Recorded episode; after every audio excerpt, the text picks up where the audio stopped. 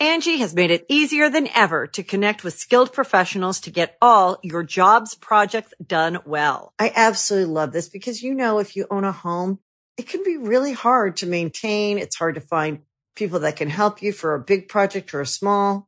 Well, whether it's in everyday maintenance and repairs or making dream projects a reality, it can be hard just to know where to start. But now all you need to do is Angi that and find a skilled local pro who will deliver the quality and expertise you need. Angi has over 20 years of home service experience and they've combined it with new tools to simplify the whole process.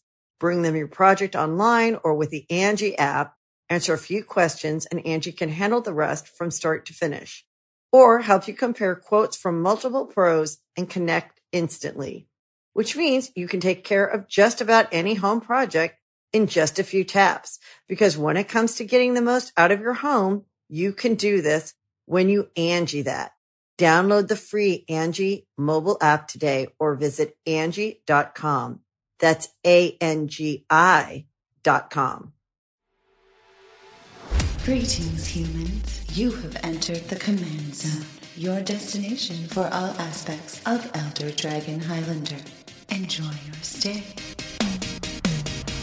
Woohoo! Hey everybody, how's it going? You are listening to The Command Zone, your premier destination for all that EDH commander stuff. I'm your host, Jimmy Wong. How's it? It's Josh Lee Kwai. And today we're going back to the Archetype series. All right. Woohoo! The very popular archetype series. Our Very token, popular. yeah, our token episode was popular. Also, we're speaking from the wait, we're speaking from the past. We're speaking from the past, but we're gonna you're gonna hear this in the future. So we're we're in the future. Yeah, normally we record this show the Thursday before the week of the show releases, so we record on Thursday and then we release two shows Tuesday and Thursday. However, Josh is currently out of the country. Right now, I'm probably drinking some sort of Asian cocktail with my feet up on the balcony of our cruise ship. Dang. That's what I'm assuming Wow. I'm doing. Reading I- a book that was recommended to me by the listeners of the show. I just lost all inspiration to continue the show. I just want to do that. Oh my gosh, it sounds amazing. Um, yeah, so we're recording a bunch of episodes in advance. So if we miss out on something, something major happens between now and then, uh, like the zombie apocalypse starts, and we don't make a Ghoulcaller Gisa joke or something. This is why because is we don't why, know yeah. about it yet. Yeah, we don't know about it yet. Yeah. we do know about it. We just haven't gone back and recorded. We also don't know what to name this show. yeah, uh, last yeah. So Josh said last week it was Token Talk TT. It was nice, got a little, little alliteration in there. Yeah. So, ven- venerable Voltron. You almost said Vanilla Voltron. Yeah, that one sounds bad. Yeah. Viable Voltron. Viable Voltron. I, but yeah, she's like, yeah, it's viable.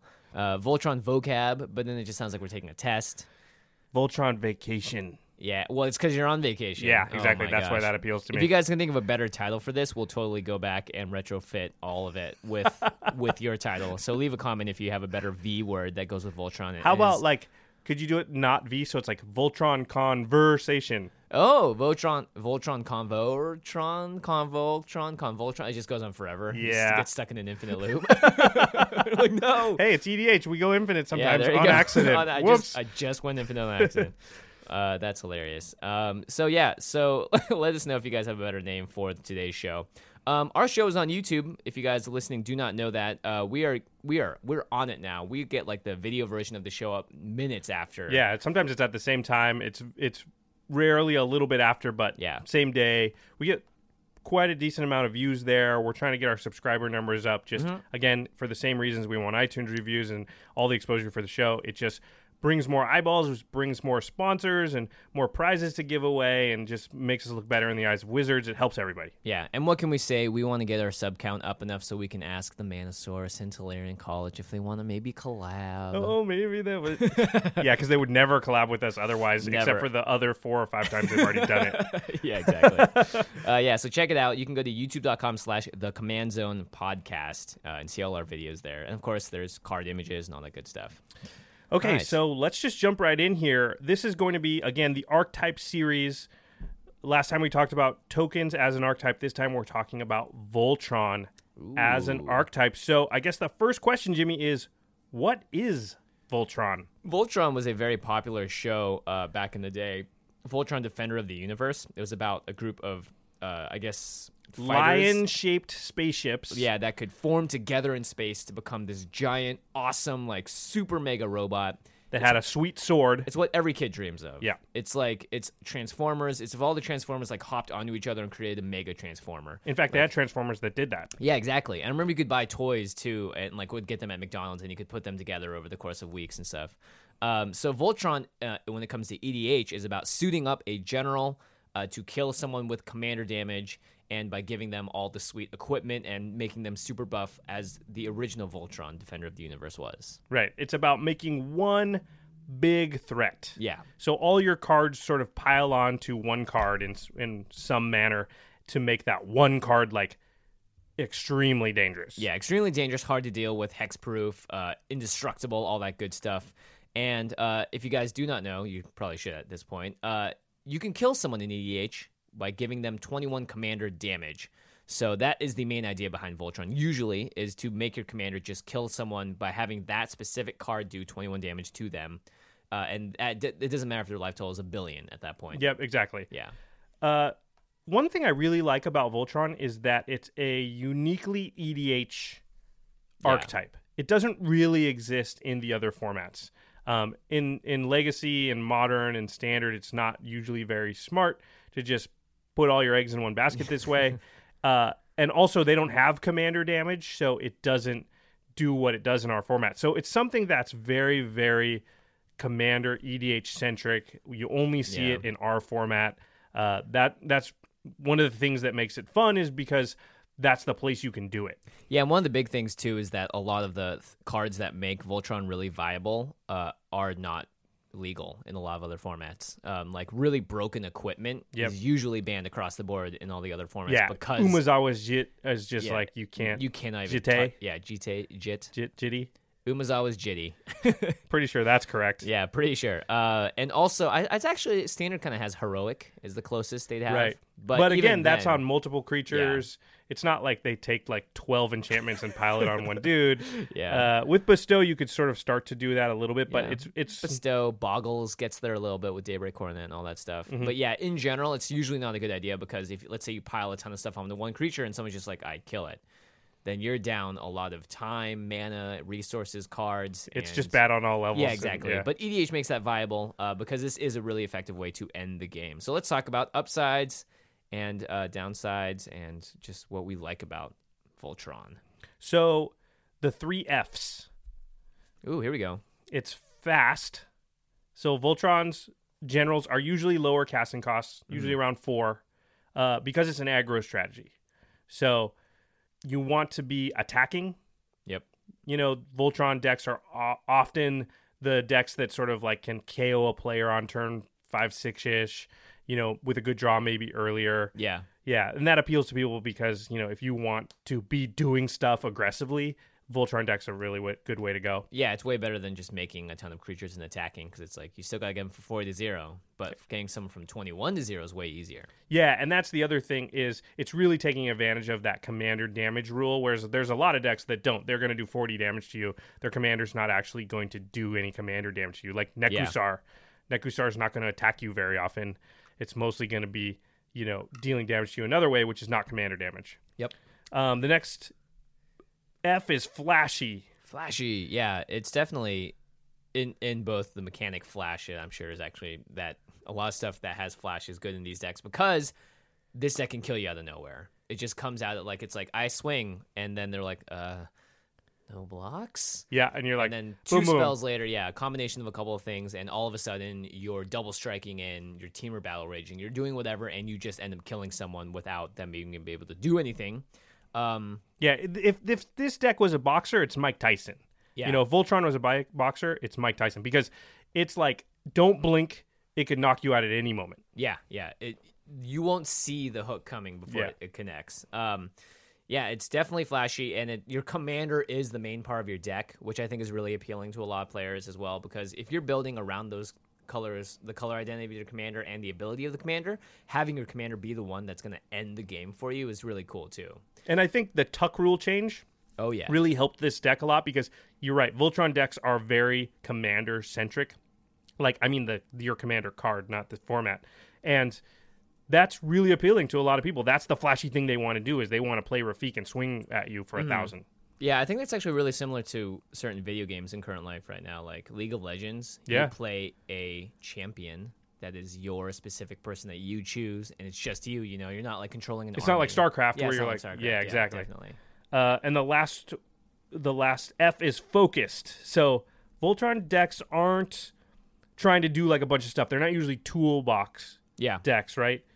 They're like, they're gonna make a big dude and hit you with it. And it's not that they're not going to ever interact with their opponent's stuff, but a, just not their priority. a lot of their ways to deal with their opponent doing stuff is to kill that opponent. Yeah, pretty, uh, pretty, pretty good. It has a plan. Yeah. That's what you're saying. Yeah. Yeah. It's a very simple plan. And you wrote it's not just a good stuff deck, and that's true. It's not trying to sit there and be like, I'm going to tap these things to untap this, make this mana, and draw five cards and gain two life. Yeah, it's not about like, oh, and I'm, then I'm going to recur this from my graveyard four times and accrue Yeah. value over time. And no, it's like my dude has 27 power. He swings at you. Yeah, what are you gonna do? Yeah. Oh, right, unblockable. Yeah. Okay, good. Game over. Um, however, as you might be able to tell, there are also lots of downsides here, uh, and these are the three S's. Three S's. Very nice. You, uh, Josh formatted this episode, and he. Uh, I work in marketing. What do you want from me? there you go. Um, the first S uh, is spendy. So a lot of the cards and the most powerful cards for these decks are expensive, not in mana cost, but actual cost of the card. Um, equipment is very important to all Voltron decks because that's one of the easiest, most visible ways to get some a power up and it's it's a lot of times preferable to enchantments because when the creature dies, the equipment often stays. Yeah. So yeah, a lot of your most powerful cards will be equipment, which means this first one, Stoneforge Mystic, is something you really want. But man, that card's expensive. Yeah, because it's really cheap to play. You can play it on turn two and get any equipment out of your deck that you want. Uh, because sometimes you're fetching out the Sword of series, and based on the colors of your opponents, you're going to want to find the sword that gives you protection from someone that you're trying to kill. So Stoneforge Mystic is like is essentially another tutor that can also cheat out the cards without having to pay their mana cost. She can put a Batterskull onto the battlefield for just two mana. It's like there's crazy. so much stuff that she can do. It's It's one of the insane. more powerful cards in the history of Magic. yeah, exactly. And it's played in Legacy, and therefore that's why it's so expensive. Speaking of the Swords of, they're all mostly very, very expensive also. Yeah, and the really good ones are really good for a reason. Like uh, they'll let you untap your lands after you connect. You know, there's lots of Mm-hmm. Feast and famine. Feast and famine. Yeah, Yeah, they let you draw cards. They make opponents draw cards. They do crazy things. They're all very good. yeah, they'll do damage to an opponent based on the cards in their hand. They just all have great value, and they're all very pretty relatively cheap uh, to cast, But just not cheap to buy. Not cheap to buy. Yeah, Yeah, unfortunately. Uh, and then things like Enlightened Tutor, the things that let you go find the specific enchantments or whatever you need. And Yeah. often this deck has cards. There's a toolboxy aspect in that you want to go get the card that's gives you the protection from this specific opponent's color or whatever. Right. So Enlightened Tutor, Academy Rector, those types of things, not cheap cards. yeah, not cheap at all. Uh, there, uh, the second S of the downside of Voltron is it's scary.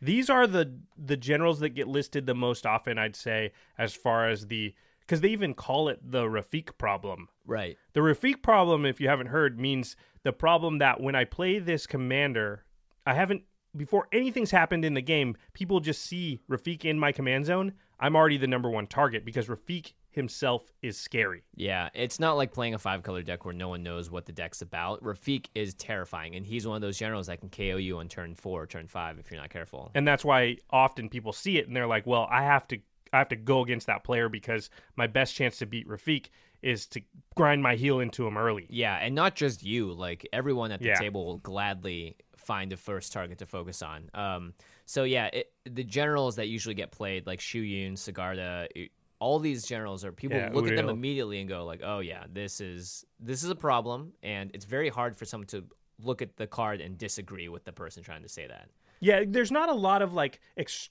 extraneous like calculations they have to make. They look at it and go, "Well, that thing just swings at me really hard. It's Yeah. not hard to calculate it, you know. It's not like Nekusar where you're like, "Okay, I draw an extra card every turn. He he does damage to me. That's going to take eh, well, according to right now my clock's 20 turns. Not that Yeah. bad, you know.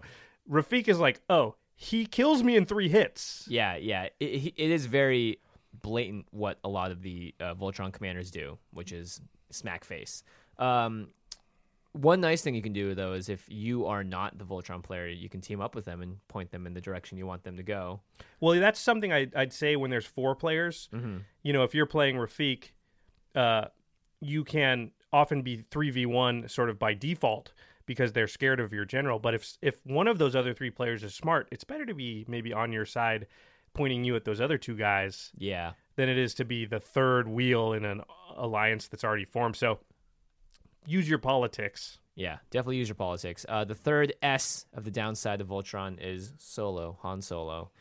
Uh, yeah, you're you're on your own, buddy. It's just it's not that you as a player are on your own, it's that your commander is often on their own. Yeah, It's like eggs, meat, basket. Just we're going all in. There's no plan B. We are my general. I'm going to suit him up or her with a ton of stuff, and I hope they get there. Yeah, and it is a little sucky sometimes because it is easy to just get rid or counter the general that's causing the problem. So it's easy to get set back Yeah, with these decks for sure. yeah. If you don't play and sequence right and get sort of decent draws, it can be hard to sort of keep that general out there. Yeah, Uh, definitely. especially you know often you can KO one person, but it's the next two that are hard because they've had the time while you're taking out that first person to get ready for you, and it's a lot harder on turn 8, 9, 10 for Voltron to still be as effective as it is on turn 5, 6, 7. Yeah, it's way harder also to be one Voltron player in a group of three other control players, for Yeah, instance. Like you're sure. gonna have a real bad time. But if everyone's aggressive, then you're in for a very different game and it might come out in your favor totally. So you know, lots of ups and downs here. Okay, so let's talk about the cards that are going to go in your 99. We'll talk about the commanders themselves uh, a little bit later. We're going to talk about cards in your deck now. Yeah. Um, there are three things that all Voltron decks need, similar to how token decks needed token generation, token pumping, and exploiting the tokens. Voltron decks have sort of three categories that their cards generally fall into.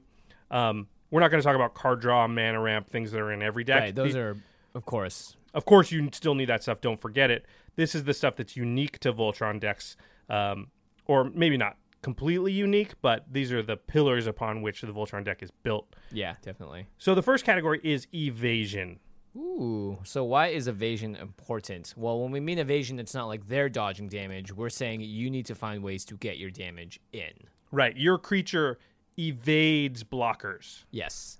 Uh, so this is incredibly important because this is, in general, the way that you're going to be able to kill someone else is by being able to get your damage through. Because otherwise, they stick a one-one token in front of your general, and if they don't have trample, it doesn't matter. Yeah, or they just chump block with uh, Mulldrifter, which they already drew two cards off of. So Yeah. who cares? Yeah, you need a way to guarantee that your general hits them.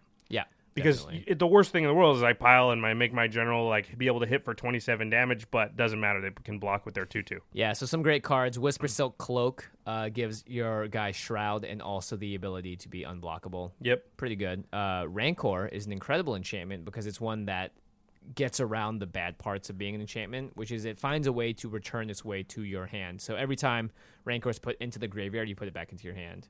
Uh, And it just gives a creature plus two plus zero and trample. Yep. It's an enchantment. Uh, and trample, I think people don't really th- necessarily consider it evasion, but it is. It's a form of evasion. It's Yeah. a way that it's hard to block. A 1 1 can't block a 10 10 that has trample. I mean, it can, but it doesn't actually do that much. Yeah, exactly. And it's going to incentivize your opponent to actually have to put real creatures in front of it uh, if they want to stop the trample damage from coming over. Um, and that's why something like double strike with trample is so important too. Um, there's also cards like Thassa, God of the Sea. You want to read her? Yeah, she is two and a blue for a legendary enchantment creature. God, she's a 5 5 indestructible. As long as your devotion to blue is less than 5, Thassa isn't a creature.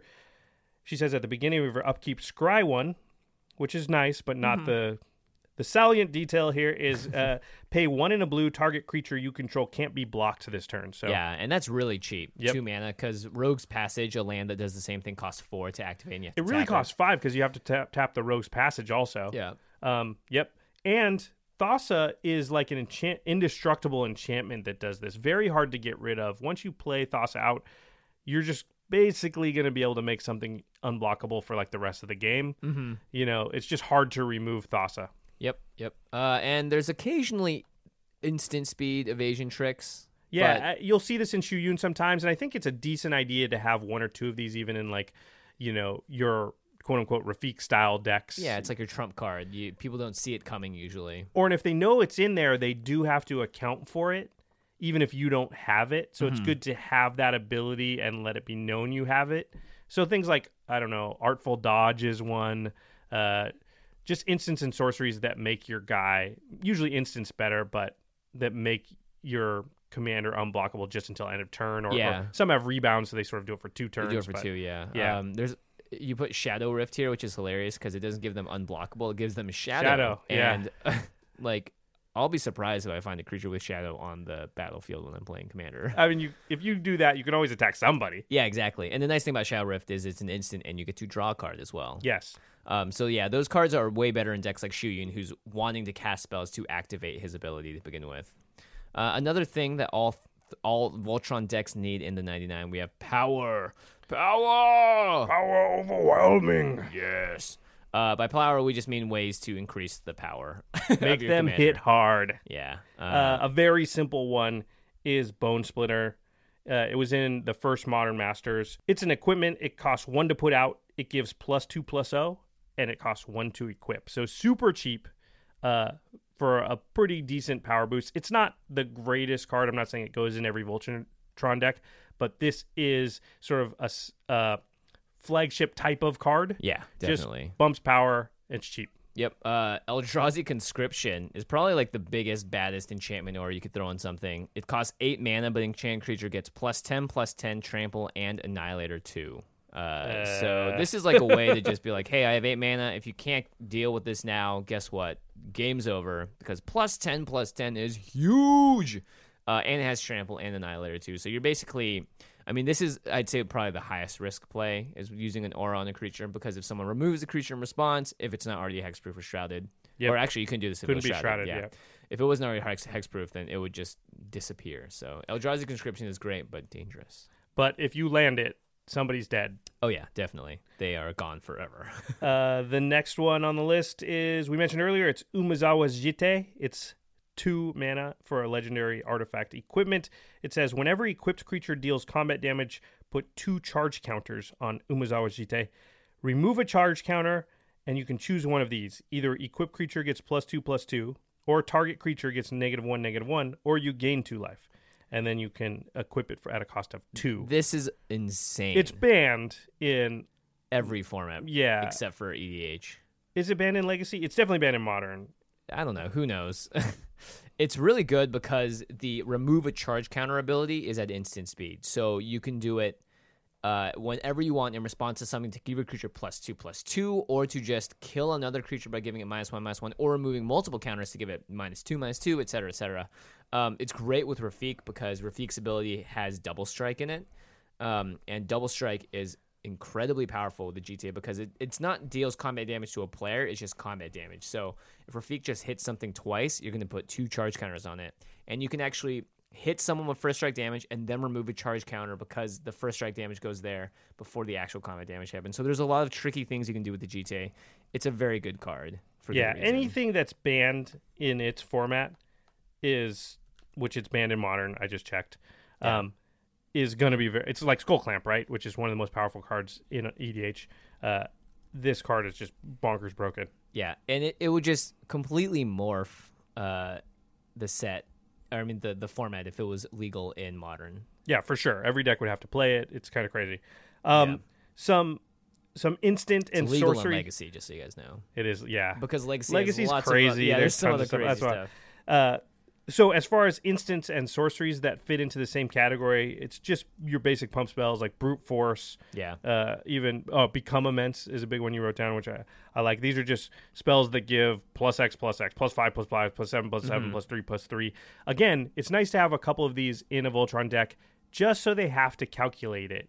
They have to Yeah. know, like, man, Rafiq's coming in, and according to the math I see on board, I could take a hit or two. But if they have if they have brute force, all of a sudden I'm taking six more and I'm just dead. yeah, and a lot of times uh, these Voltron decks do have that problem where it's like, oh, if I could just get a tiny bit more damage in, I would just completely close this game out. Yep. And even though you're essentially using a card and putting yourself at card disadvantage, if you're able to kill a char- uh, player because of that card you played, then it's totally worth it. Yeah, So I, I like having that option just a little bit. Let's talk about. We'll pause here because there is one more category that all Voltron decks need, But within the power category, we wanted to stop and talk about the magic number. So 21 is the magic number. It's the number at which that amount of commander damage to a player kills them, knocks them out. Yep, and specifically damage from the card that is your commander in the game. So even if it's flipped upside down, Yeah, if it's manifested, it still counts as commander damage because that card is special. It glows. You can't tuck it into your deck, etc., etc. yeah, if they Ixidron it, it still will deal commander damage.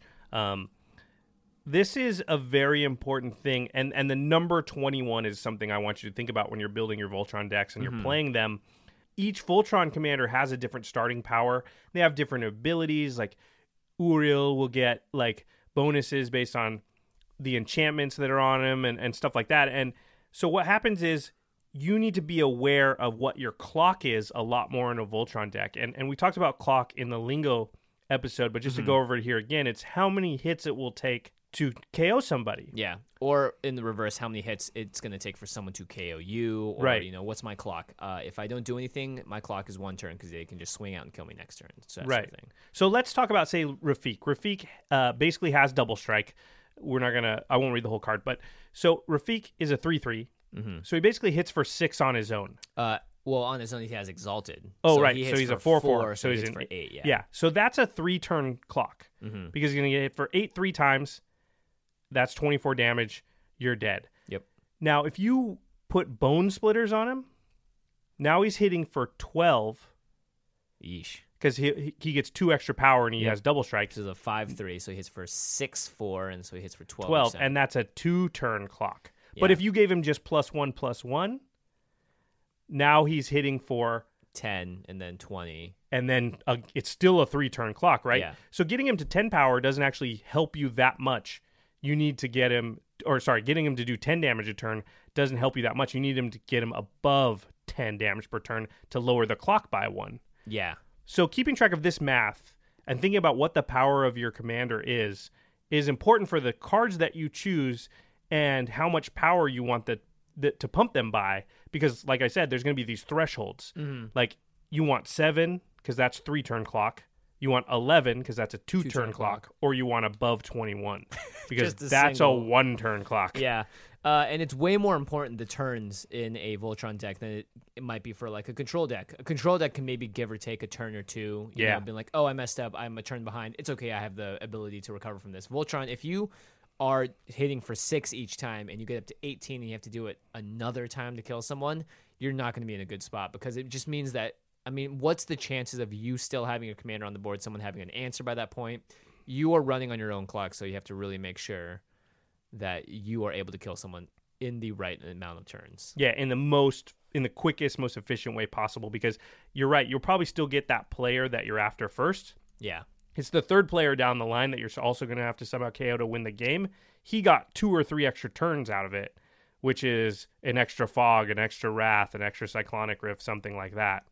Uh, Yeah. Yeah. So that's just something I wanted to mention. We wanted to talk about because to just keep in mind those numbers 7, 11, 21. Yep. So make sure you guys know about that. The magic number 21 commander damage. All right. The final thing that uh, all Voltron decks need protection. And we've mentioned this uh, just in passing already in the episode, but it should make sense. If you're trying to suit up one person to be just the most badass dude, dudette on the field, you can't let them die. You need to protect Yeah, them. you yeah. need to protect them because paying the commander tax on them and then having to wait if they don't have haste is really killer in a deck like this. and you know you lo- might lose all the enchantments on them and also just suiting up the two or three equipments might be expensive Yeah. like talk about clock it will set you back like getting them killed once or exiled once or whatever can set you back like three turns in which Yeah. case you might not even be able to win at that point Yeah, especially if your deck doesn't even have that many other creatures. So they can all just, everyone can just sort of turn and prey on you because of your your folly. Yep. So Um, the first one in this category, we've talked about these two equipments in conjunction many times: Lightning Greaves and Swiftfoot Boots. Um, they both give haste, and then Lightning Greaves gives Shroud, and Swiftfoot Boots gives Hexproof. So- Yeah, and they're yeah, and they're very cheap to equip and put down on the battlefield as well. And Um, haste is a form of protection. I feel like Yeah, it's it's not a form of evasion, but it's a form of protection because if you think about it, what you're doing with haste is you're playing it and using it on the same term and so, eh, on the same turn, and so it's not as vulnerable as it would be if you played it, said go, and had to wait till next turn to use it. Yeah, exactly. And you can play something out of your hand and have, you know, at the right time when someone's tapped out and be like, perfect. I know that they would not be able to deal with this if I played this earlier. Like now that it has haste, um, or even just like, hey, I have enough mana to cast uh, a two mana Lightning Greaves and my General, and it costs zero to equip. So they don't even know that you have the ability to grant them haste. So they may not be playing around it. So that's also why it's really important. Yeah, for sure. Um, you want to read the next one? Oh yeah, Shield of the Oversoul. Um, Shield of the Oversoul is an enchantment aura that's two and uh, not Boros, two and uh, Selesnya, so it's green or white. I don't know why I said Boros. It's just my my inner red in me. uh, enchant creature. As long as enchant creature is green, it gets plus one plus one and is indestructible. If its toughness is zero or less, that means it does not get put into uh, the the graveyard. So like if you do five damage to a five toughness creature, it stays alive. It's indestructible. And as long as enchant creature is white, it gets plus one plus one and has flying. Whoa, pretty good. So it gives evasion, it gives a power boost, but most importantly, this card gives indestructible. Yeah, and it's for three mana, and a lot of the good uh, commanders are green and white for Yep. Voltron. So this is like we just one of those awesome includes in a lot of decks. It's also a dollar uh, common. So Yeah, that, it's very that shows how good it is. Uh, I don't think this next one is That's a a dollar. common, it's least. Mother of Runes. Mother of runes, mother of dragons, Mother of Runes. Mother of runes. She's Scottish, and if it's not Scottish, it's crap. Sorry if you're from Scotland. That's the best I can do. Um, she That's costs pretty good. she costs one white. She's a one one. Um, she's a sorry. I was gonna do something else in Scottish, and then I decided against it. Like my brain was like, start talking in Scottish, and the rest of my brain was like, stop doing Don't that. do it. Don't do it, Yeah. Josh. She's a human cleric. You can tap her. She's target creature gets control. Wait, target creature you control gains protection from the color of your choice until end of turn. Hey, it's pretty good. It's not bad. Yeah, I was talking about the card, not your accent. Sorry. Oh, it's pretty bad. I'm just messing. Uh, Mother of Runes is great, um, just because she can come down on turn one, and she can also give protection to herself, which is really important. Yep. Um, also, protection is a form of evasion because if you give it pro white and they only have white blockers, guess what? You can swing on through because they can't stand in your way. Um, so She's really awesome. A lot of times somebody plays Mother of Runes and then the next turn plays their yeah, commander and you're like, "Uh-oh." Because I can't really take care of either one because they just tap the Mother of Runes and they basically counter my removal spell. Yeah, it's one of those situations where you have to get rid of the mother and the other creature at the same time. And if they have one thing that stops that, like a counter or whatever, then you're like you have to team up with someone else essentially at that point. Then you're hosed. You're hosed. Uh, there's also privileged position, which um, is it's one of those enchantments that I don't really see enough of for whatever reason. It's two and then three Selesnyas, so green, white, green, white, green, white. Uh, other permanents you control can't be the targets of spells or abilities your opponents control. So it just gives every permanent you have hexproof. Pretty crazy. Yeah, because usually when you know, like you equip uh, Swiftfoot boots onto a general, and it's like, aha, he has hexproof. What are you gonna do? They just get rid of the Swiftfoot boots. In this one, they have to give get rid of privileged position. Yeah, exactly. Uh, and It's like the Avacyn of hexproof. yeah, yeah, it's a very good way of putting it. And Of course, Avacyn hits you for eight, and privileged position doesn't. But still, yeah, and it's just it's just an angel, no problem. Um, yeah, privileged position is great. It's just one of those cards that when you play it, it just makes your opponent's life that much harder. It's just like an- another step they have to take before they can take you down, um, and that helps your clock because it gives you an extra turn, for example, uh, to swing at someone and kill them before they're able to effectively stop your guy from coming in. Now, some of the instant and sorcery ways, mostly instant ways to uh, fill this category, something like God's Willing, is one white mana for an instant. Target creature you control gains protection from the color of your choice until end of turn. Scry one. So it's an instant speed protection. It's basically works like a counterspell, but as you mentioned earlier, it can, in a pinch, make your guy unblockable Yep. By giving protection from the color of whatever creature they have and swinging in. Although most of the time you're just going to hold that one white mana up because you might be playing a deck that doesn't have blue and you Yeah. don't really have any other way to counter a removal spell. Yeah, so God's Willing as a counterspell is great, just to to make your target uh, illegal for whatever spell they're trying to cast at it. Um, counter magic is just great too. Yeah, Getting them to counter, stop counter magic is probably the best thing. in Sometimes even just countering their them trying to counter your general is enough to win. You know. Yeah, or they a lot of times the answer to a Voltron general is wrathing Mm-hmm. because they make it hexproof shroud, you know, something like that. In which case you have to just do a a board wiping effect to get rid of it. Right. Just probably the best way to stop a giant, huge board wipe. Yeah, it's counter magic. Yeah, It's- because board wipes get around the fact that it individually can't be targeted. Like board wipes don't care about that. And So- once again, this is why I love Swan Song, and of Mm-hmm. course, Pact of Negation and Force of Will are awesome, but they're expensive uh, because so often you don't have the time to wait to play your general when you also can leave three mana up. yeah, So it's a lot better to have the cheap casting cost um, counter spells so that you can counter that wrath or whatever. Yeah, and in general, you're you're wary of the instants and sorceries with Swan Song. That's what you're wary of. You're not you don't care if a creature comes down and may potentially try and kill your guy. You know that just is not as common. especially if you already have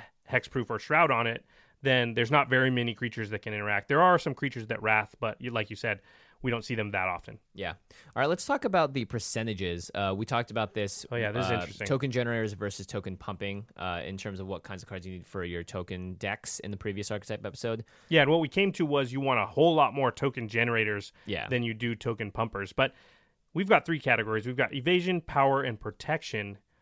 And honestly, I'm not sure how the ratios should exactly come out. I think it's something that is is actually very dependent Mm-hmm. on your commander. So if you're playing Rafiq, one of the big parts of the deck is putting Exalted on the battlefield. So you have a lot of other creatures that have Exalted. So in this case, you're not looking to put as much protection, or you're gonna have to get rid of power or one of these categories because Rafiq is powerful enough. He's gonna make your guy hit for a ton of damage. So you don't need to necessarily make his power that much bigger with tons of stuff in your deck because you have other creatures that are your exalted triggers. Right. And we've found just by when we were talking about earlier, Rafiq only needs plus two Yeah. to, to turn the clock into a three turn clock. So that's just two, two, things Yeah. that give exalted. Um, uh, it's really interesting. I don't know. I think evasion is really important, but the nice thing is that evasion and protection usually sort of fall along the same category with the- a lot of the whisper silk cloak and the boots and the greaves and all that.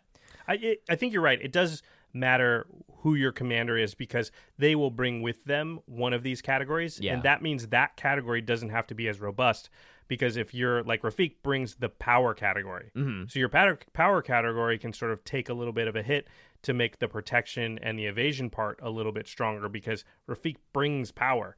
But Yeah. if your commander is bringing evasion and protection, then the power category needs to be beefed up. Yeah, that's why a card like Ural the Miststalker is so good, is because Ural is hexproof on the card and also gets plussed up based on all the auras Yeah. that are on him. So I'm going to forever pronounce it Uril Ural because with the Scottish accent.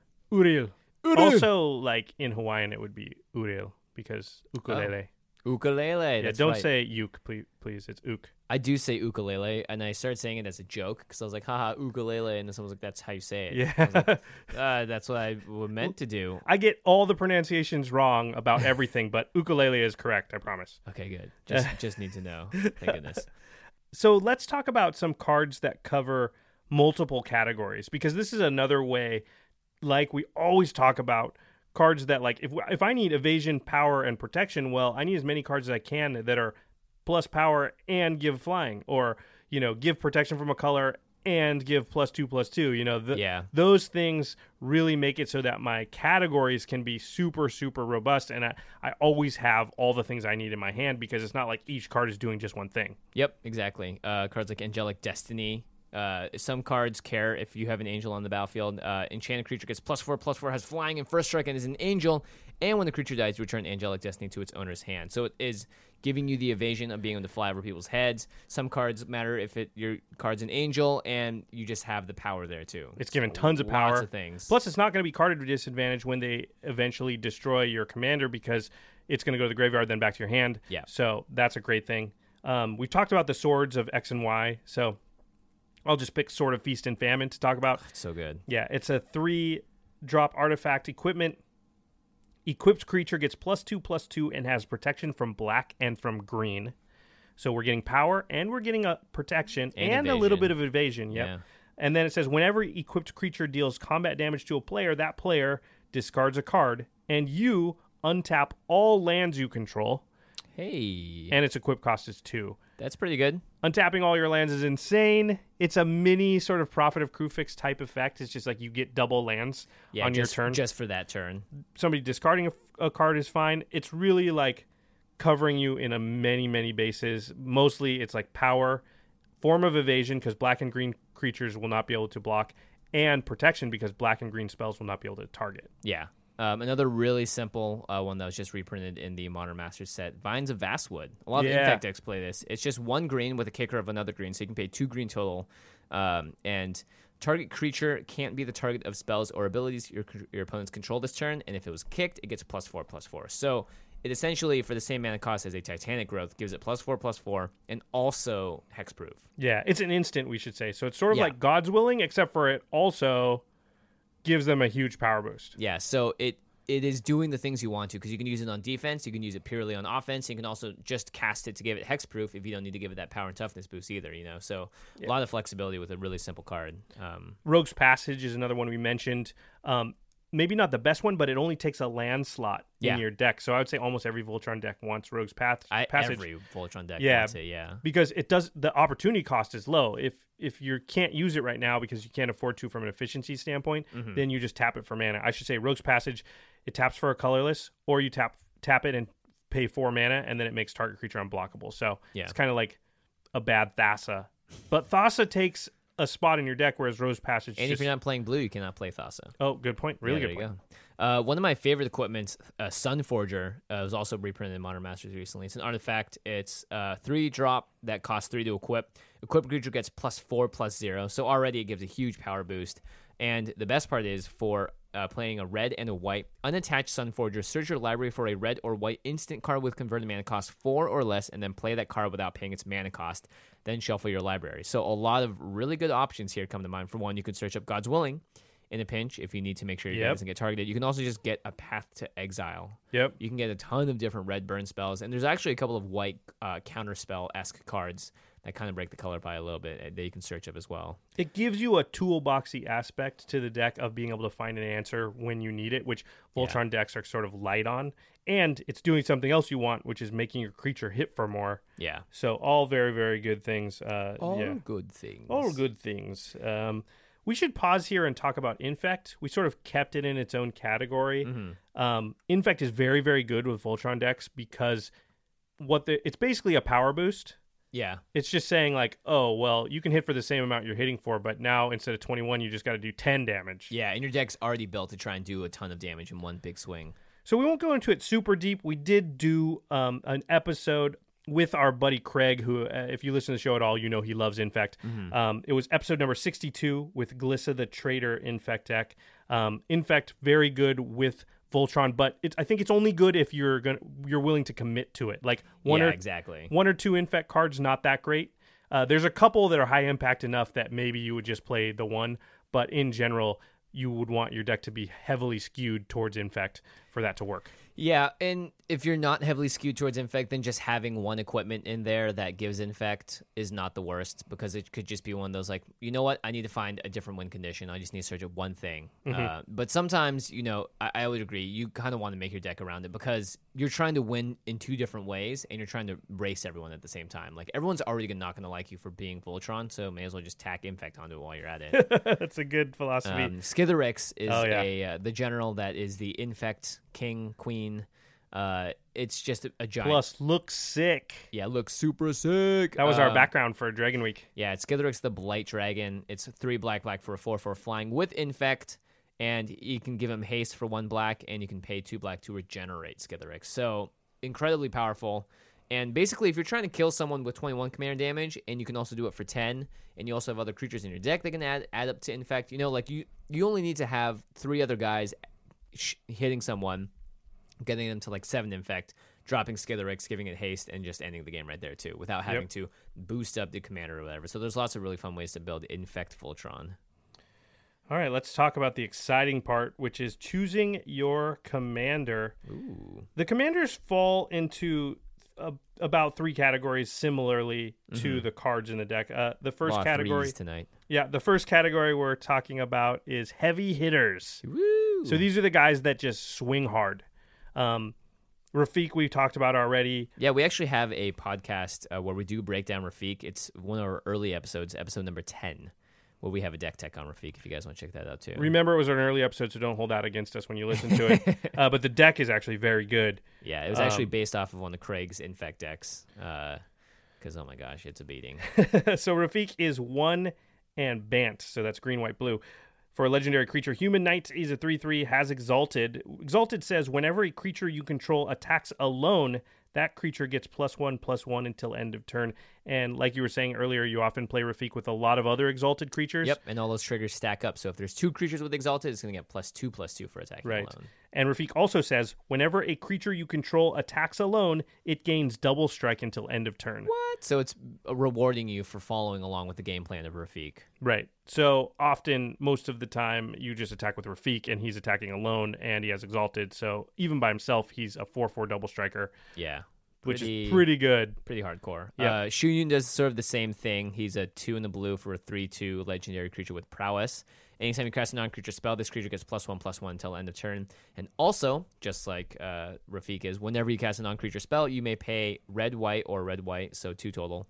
Uh, if you do, target creature gains double strike until end of turn. So you can give uh, Shu Yun double strike with one spell that's cast.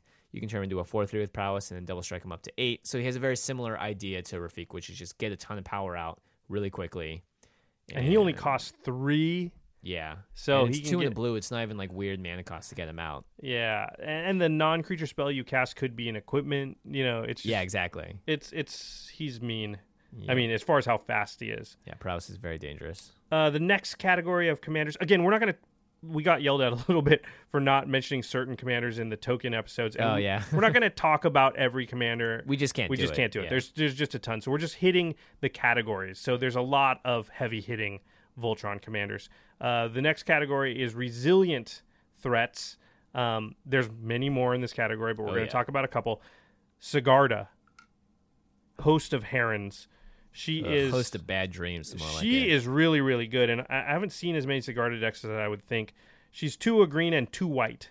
Weird casting cost. That's five mana for a five-five flying hexproof angel. Flying hexproof, so we've got protection, we've mm-hmm. got evasion, so we're already Voltroning. Yeah, it's a five five. Ugh. She has an ability which is pretty unique and also combats one of the best ways to fight a Voltron deck, which is mm-hmm. why she's so strong. Spells and abilities your opponents control can't cause you to sacrifice permanents. That's insane. It's insane because Very one of the best ways to fight a Voltron deck is to just play an Edict effect or a Grave Pact effect because often they only have one creature Mm-hmm. and it's hexproof and it's indestructible and it's unblockable. And you go, oh, everybody has to sack a creature. And none of those things stop the sacking of the one creature they've got. Yeah.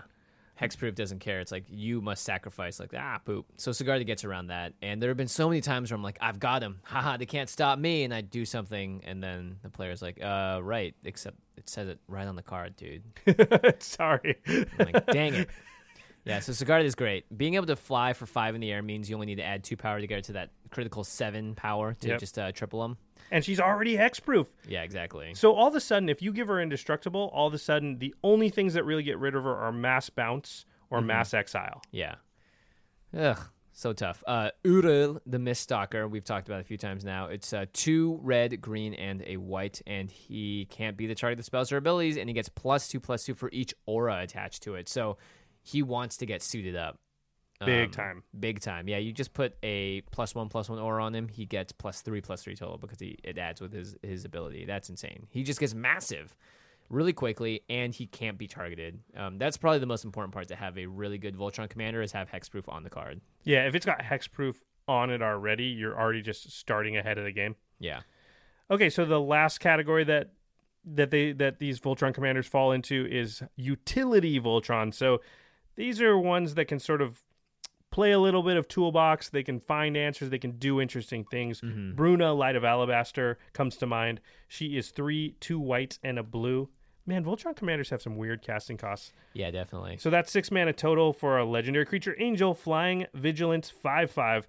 Whenever Bruna, Light of Alabaster, attacks or blocks, you may attach to it any number of auras on the battlefield, not just yours, on the battlefield.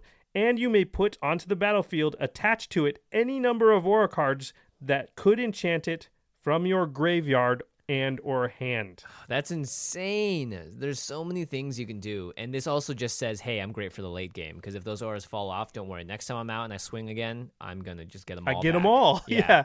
She also just straight up takes any other auras that are on the battlefield. Yep, just take some from your opponents. Give me those. Yeah. Give me that. It's pretty pretty crazy. The staff she has in her picture, I think, is all. It looks just like the symbol for uh um for Avacyn restored. Oh, it does. Yeah. Oh, it, it does look like Avacyn's I don't staff. know what the the flavor is. Someone I don't know anything in. about the story, but did Bruna and Avacyn have a fight and somebody got the staff? Yeah, I guess so. Yeah, Bruna is insane. Uh, very, very powerful. Um, there's also Glissa, the traitor, who we talked about with Craig. Um, it's again one of those weird casting costs. Black, green, green for a three-three legendary zombie elf. First strike, death touch. Whenever a creature an opponent controls is put into a graveyard from the battlefield, you may return target artifact card from your graveyard to your hand. So it just has that utility of being able to get back stuff that may have gotten blown up, or even you have stuff that blows other stuff up. You know, like an Oblivion Stone or something. You Oh, get yeah. it back. That's great. Um, okay, one more. Thada Adel, Acquisitor. What's an Acquisitor? Someone that acquires, I suppose. That's a good one because she is a Merfolk Rogue, 2 2. She costs 1 and 2 blue, has Island Walk, so a form of evasion. Whenever Thada deals combat damage to a player, search that player's library for an artifact card and exile it.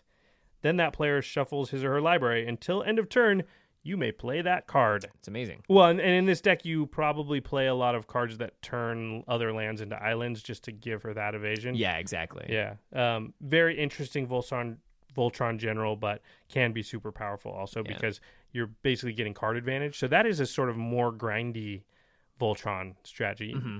You know, we're talking about the general strategy for Voltron, but within that, you can definitely play like a Voltron control deck if you want. That's the wonderful thing about our format. You don't have to just go Straight straight, down what the yeah. stereotype is. You can tweak it to your own, you know, play style. Yeah, and one thing to note is don't skip over the basics when you are tweaking it to your play style. You're still going to need the essentials. The ramp is really important in Voltron, especially because your general is going to probably end up dying once or twice throughout the game. Card draw is really important because you're playing cards that specifically put you at card disadvantage. Um, yeah, it's it's don't forget the basics. A lot of times you'll see Voltron decks and like they don't have any wraths hmm because they're thinking, well, I don't want to kill my own Voltron. But the problem is games just don't go according to plan, and sometimes you're just behind. Yeah. And so if you don't have any wraths in your deck, sometimes there's just no way to catch up. So don't forget things like that. Um, yeah, Yeah. don't forget like removal spells, pinpoint removal. You'll still want to play Chaos Warp, you know, Yep. Path to Exile, that kind of stuff. Yeah, you're going to need to be proactive in the game as well. Just because you're doing it with your commander doesn't mean that you should get rid of cards that will help you interact with the board in front of you that may be wrecking you. You know, one enchantment can come down and completely hose your strategy if you're not seeing, if you don't, you know, pre- try and have something that at least deal with it. um, something you brought up, which I think is really interesting and, and smart, is there's also cards that sort of change the game rules in your favor. So you're playing a deck that's going to play very few creatures, sometimes only one creature. So, what are some cards that basically say you get rewarded for having only one creature? Yeah, Silent Arbiter, Caverns of Despair, Dueling Grounds. They all essentially say the same thing, which is uh, they change the rules of the game so that no more than one creature or two, I guess in the term uh, for Dueling Grounds, can attack each combat, and no more than one creature may block each combat. So this also actually shuts down token decks if Yeah. they're trying to go wide. It makes it hard for somebody to come back at you when you leave yourself open because you attacked Yeah. with your one big creature. They can't quadruple block it to make sure they kill your commander. They can only block with one thing. It's a really powerful effect, and there's a lot of different cards that do this sort of thing. Um, actually, that actually I don't think there are that many cards. Yeah, Silent Arbiter, Caverns of Despair, Dueling Grounds are all uh, great examples of that. Uh, yeah, very smart. Just like anytime you're building a deck, that's something to think about. Is like, what else am I doing? Well, I'm only playing one creature. Yeah. Okay, what cards out there might reward me for only playing one creature? Um, pretty cool. I like that. One thing to talk about here I wanted to mention was that when you're playing the Voltron deck, there's I think your threat assessment has to be even better than most decks because a control deck in general is going to have diverse answers. So they don't have to at all times be like who's the biggest threat, who's the biggest threat. They can sort of see it. Oh, that he played that. Well, now he's the biggest threat. Voltron deck doesn't have that luxury because your response to some of that stuff is to kill that person Yeah, because you're not going to be able to play as many diverse answers. When we say make sure you have Chaos Warp and Path to Exile, that's true, but you can't have 10 of those cards in your deck. You can have only a couple because otherwise you don't have the ability to make your Voltron guy big enough to do what you're trying to do. It'll hurt your main plan. So you need to be able to identify, well, that guy is dangerous. My response is going to be to KO that person first. yeah, that's actually a really good point. Uh, Yeah, threat assessment because if someone is playing the deck that just hard counters yours, either with their commander or you just know the deck, you need to know who to go after first, and also to make sure that they don't. Because one person having something that really beats your deck in Voltron means that everyone's beating you. It's Yeah. hard to get out from under that. Yeah, so you really need to be low. I have to take out this person first, then this person, and I can save this one for last. And a lot of that may not even have to do with cards. You may know the player, Hmm. you know, you or it does have to do with cards. You know their deck, you know, or it's just how they started out. You just need to be very aware of what's on the board because again, your answer to a lot of threats is actually swing at them and kill them. Yep, definitely. All right, let's talk about how to combat this archetype. Uh, we've mentioned a lot of these already, but we just sort of go over them for the last part of this episode. Cheap instant speed targeted removal. We know about all these cards: Path to Exile, Swords to Plowshares, Chaos Warp, Utter End. Um, Utter End is actually a card that is really good at doing this because it's permanent. It's it just gets rid of. It can, and in a worst case scenario, you can get rid of the equipment. You can always Yeah. get rid of something, the enchantment.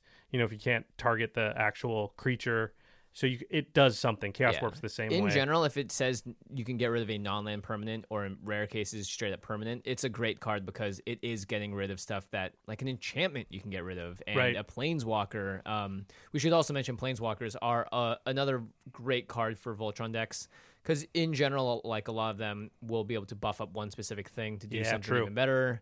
Um, like Elspeth Knight Errant. yeah, gives it plus three, Flying plus three, and- and yeah. flying. Yeah. so very powerful. Um, so yeah, building around your commander is a lot more intuitive in Voltron decks because you're just trying to like finely refine like the needle point of your deck to just go pop. just it's just the needle balloon. But Yeah. when you're playing against it, you know, we talked about the sandbagging episode. If you have Path to Exile in your hand, you don't necessarily use it on Rafiq until you know Rafiq's attacking you, or until they cast that spell that's going to make Rafiq Yeah. hexproof. And then you go maybe like, okay, in response, I zap Rafiq with Path to Exile. And also, like, you can get that extra card from them, or at least a little mana when they go to equip it. Mm-hmm. You know, except for Lightning Greaves, which costs zero. So you're whatever. Well, you're still sort of stopping their entire turn because if their goal is to suit up one person and go at you with that, and you get rid of that thing, then they're kind of left with the option of recast the general or, you know, lick their wounds. And that's one of the things when playing against a Voltron deck is I don't try and defeat them, I try and slow them. Yeah. Because I know that if they're slowed, I'm favored in a longer game. Yep. So my whole goal becomes not how do I KO them, how do I blunt them, and then KO will come. Yeah, you're not trying to KO the the deck that can KO you faster. You Right. know, you're trying to just you're playing the ropes, right? You're kind of holding them back. Yeah, you rope a dope. Yeah, rope a dope. Man, boxing analogies are so good. Yeah, especially for this. Uh, edict effects, we talked about this. Effects that cause your opponents to sacrifice a creature or you as well. Fleshbag Marauder, um, Crackling uh, Doom, Sheoldred, Grave Pact, stuff. Dictate of Erebos. Yeah. These It's- are these cards sh- can shut down Voltron decks hard. These cards can shut down decks in general It's true. because it's really hard to. It's like a, a weird mechanic that sits in that gray zone where it's hard to interact with.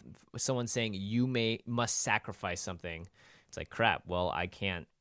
Hexproof means nothing. Indestructibility means nothing. Right. So all that Only stuff. Sigarda means something. Only Sigarda, yeah. uh, counter magic. Mm-hmm. Just we so often. This is why counters are so strong. They just they really do answer such a diversity of threats that they answer the token deck and they also answer the Voltron deck. Yeah. That's why they're so good. Yeah. Control magic. Just steal their general. Sometimes, yeah. Yeah. If they make it hexproof, you can't. But a lot of times, if I keep saying Rafiq, let's choose a different one. If Shu Yun comes out and then you go steal Shu Yun, that deck might just be turned off. Oh yeah. I mean, they're waiting, depending on what kind of control magic you use. If it's an enchantment, they might be able to God's Willing and get it off because give it protection. Mm-hmm. But if it's not enchantment based, if it's some other way that you've taken it, it's going to be, you know, they might need a homeward path or something. Like it's going to Yeah. be very hard. Yeah, definitely. Yeah. Um, there's also cards like Righteous Aura, Forcefield, um, Fog Effects. Yeah. Just ways to stop the actual damage being dealt from being dealt. Um, Fog effects are great. What were we just talking about? Just slow down. slow them down, yeah. slow them down, slow them down. The edge. Yep. And good politics, as always. Yeah, this is something that I think I use as a strategy against Voltron decks a lot, and people should try. Which is that you always know, like, uh oh, he got Umezawa's Jitte onto his Rafiq. Now, next turn is very dangerous, and I don't know who he's going to swing at. And so, a lot of times, the right play is to look at that that Voltron commander with the Umezawa's on it, and and look at your hand and look at it and look at your hand and just shake your head and just be like, I can't afford to play anything because I don't know if you're going to attack me with that. Yeah. So I'm just going to leave you know, and just say those things. And now they know. Well, he's leaving man up because he's got some answer. Because otherwise, he'd play something because it's stupid not to. He could waste his whole turn. Yeah, exactly. Instead of just attacking, you know, they're going to immediately, in terms of when they threat assess, like who has no mana open. That person is easily the best target. If Because I can see everything they can do. Yeah, and if if someone's like, I'm specifically holding stuff, don't swing at me. Otherwise, I I mean, you can if you want, but I'm just gonna have to get rid of your general or whatever in response. Then that person's more likely and much happier to not combat you because they'll have a better target and it will benefit them to make the game tilt more in their favor. And it's like Craig said, in Voltron decks play this way. They're the junkyard dog. Once they've got that jaw locked on that first victim, they have to take care of that victim and before they can move on because the worst thing that they can do is sort of hit this guy, hit that girl over there and hit this other player and what did that do? Remember, we're talking about clock. we're talking about hitting this guy three times to knock him out. Well, if you just only hit him once and then you switch targets, your clock is all messed up. Yeah, and everyone also hates you now. So yeah, you're never going to win that game if you do that as a Voltron. Yeah, definitely. All right, so that pretty much wraps up our Voltron discussion. There's a lot of cards and a lot of stuff that, of course, we did not cover. We'll make sure to to read the comments and find out what we didn't get to. Um, very importantly, let us know, guys, if there's cards or specific things that you think that are really important to Voltron, something that really has shaped how you play the deck, or have seen other people play it as well, and we can get the conversation going because this uh, this is definitely a very. It seems on the surface like it's not a very deep strategy. It's very complicated. Very complicated, especially because sometimes the Voltron decks aren't playing for an early game; they're playing for a mid to late game strategy. yeah, and, and, and- smart Voltron decks are built so that they they are fast, but they also have an ability later to do sort of pivot slightly and still win. Yeah, exactly. Yeah, it's it's it's a fun archetype to play and to play against. Definitely one of the pillars of our format. hmm And we'll definitely try and uh, do a couple more Voltron deck techs in the future because we've only done, I think, Rafiq was the only one that really. I think we did Shu Yun. Um, yeah, the Rev came on and did Shu Yun. Oh yeah, that's right. You we've know what? a We've, we've done a couple. Yeah. Never mind. Forget everything I said. We're still going to do more in the future, perhaps a deck doctors. No promises. no promises. Perhaps. No promises. Yeah. Uh, t- okay, time for the end step where we talk about something cool outside the world of magic. Magic. I've got something. Yes. So there's this book series. I know I talk about books a lot, but this is actually going to turn into a thing about TV. So just Oh, stay okay. with me. So there's a book series by Terry Brooks, uh, one of my favorite writers Terry when I was a kid. Terry Brooks. Uh, it's called the Shannara series. A lot of you, I'm sure, have heard of it. Um, sort of Shannara is a very famous sort of Tolkien ripoff, but then, but but Terry Brooks started that way and then sort of built his world, and then it becomes very not Tolkien esque. Um, you know, it's still got his foot in it, but it's it's following its own storyline and its own characters. And they're actually making a TV series Oh. based upon the second book in the series, which is called Elfstones of Shannara. Jon Favreau, who is the director of the original Iron Man movies, um, you remember him from like Swingers and, a- and a whole bunch of movies. Um, he's one of the producers on it. Um, maybe directed some of the episodes. I'm not sure. Oh, very cool. You can find on YouTube if you look up the Sh- Chr- the Shannara Chronicles. There'll be some sizzle reels and some previews and stuff. And also, Shannara books are published by our good friends at Del Rey Spectra, Oh. and they did not put me up to this end step. I just really am a fan of these books, and I'm I'm thinking actually now that I said that that we can probably I'll talk to our guy at Del Rey, but I think probably in the coming weeks we'll do a contest and we'll give away um, maybe Elfstones of Shannara, which is a great, great book. It's just about you know big battles and big Tolkien esque uh, Middle Middle Earth type of you know demons and and magic and all kinds of stuff that people that play the game of magic will like. So anyway, check it out. Go on YouTube, find the Shannara Chronicles. It's really cool, and it's a TV series that's coming out soon. Yeah, it looks great. I'm, I'm sort of just browsing through the teaser trailer for it. I think that was uh, spoiled at SDCC, and it looks really sweet. I'm always excited. I love fantasy. Yeah. Anytime someone does this sort of stuff, it makes me excited. I mean, we wouldn't play the game of Magic the Gathering if we weren't into fantasy. That's a very good point. Very good point. All right, our sister podcast is the Masters of Modern. You can find them at the MMCast or at rocketjump.com slash the MMCast. They talk about all things modern with Ben Bateman and Alex Kessler. They know what they're talking about, and uh, I've seen a lot of uh, threads pop up from Reddit and stuff. People are like, hey, what podcast should I listen to? And they're up there when it comes to recommendations for modern. So, For sure, those guys have been killing it of Killing late. it. I think really uh, Uh, improving every single week, and that show's getting really, really good. yeah. Our editor is Eli Cuevas. Special thanks to Jeffrey Palmer for the Living Card animations. You can find him at Living Cards MTG. Woo! All right, everybody. Thanks for listening. And we'll see you next time. Peace.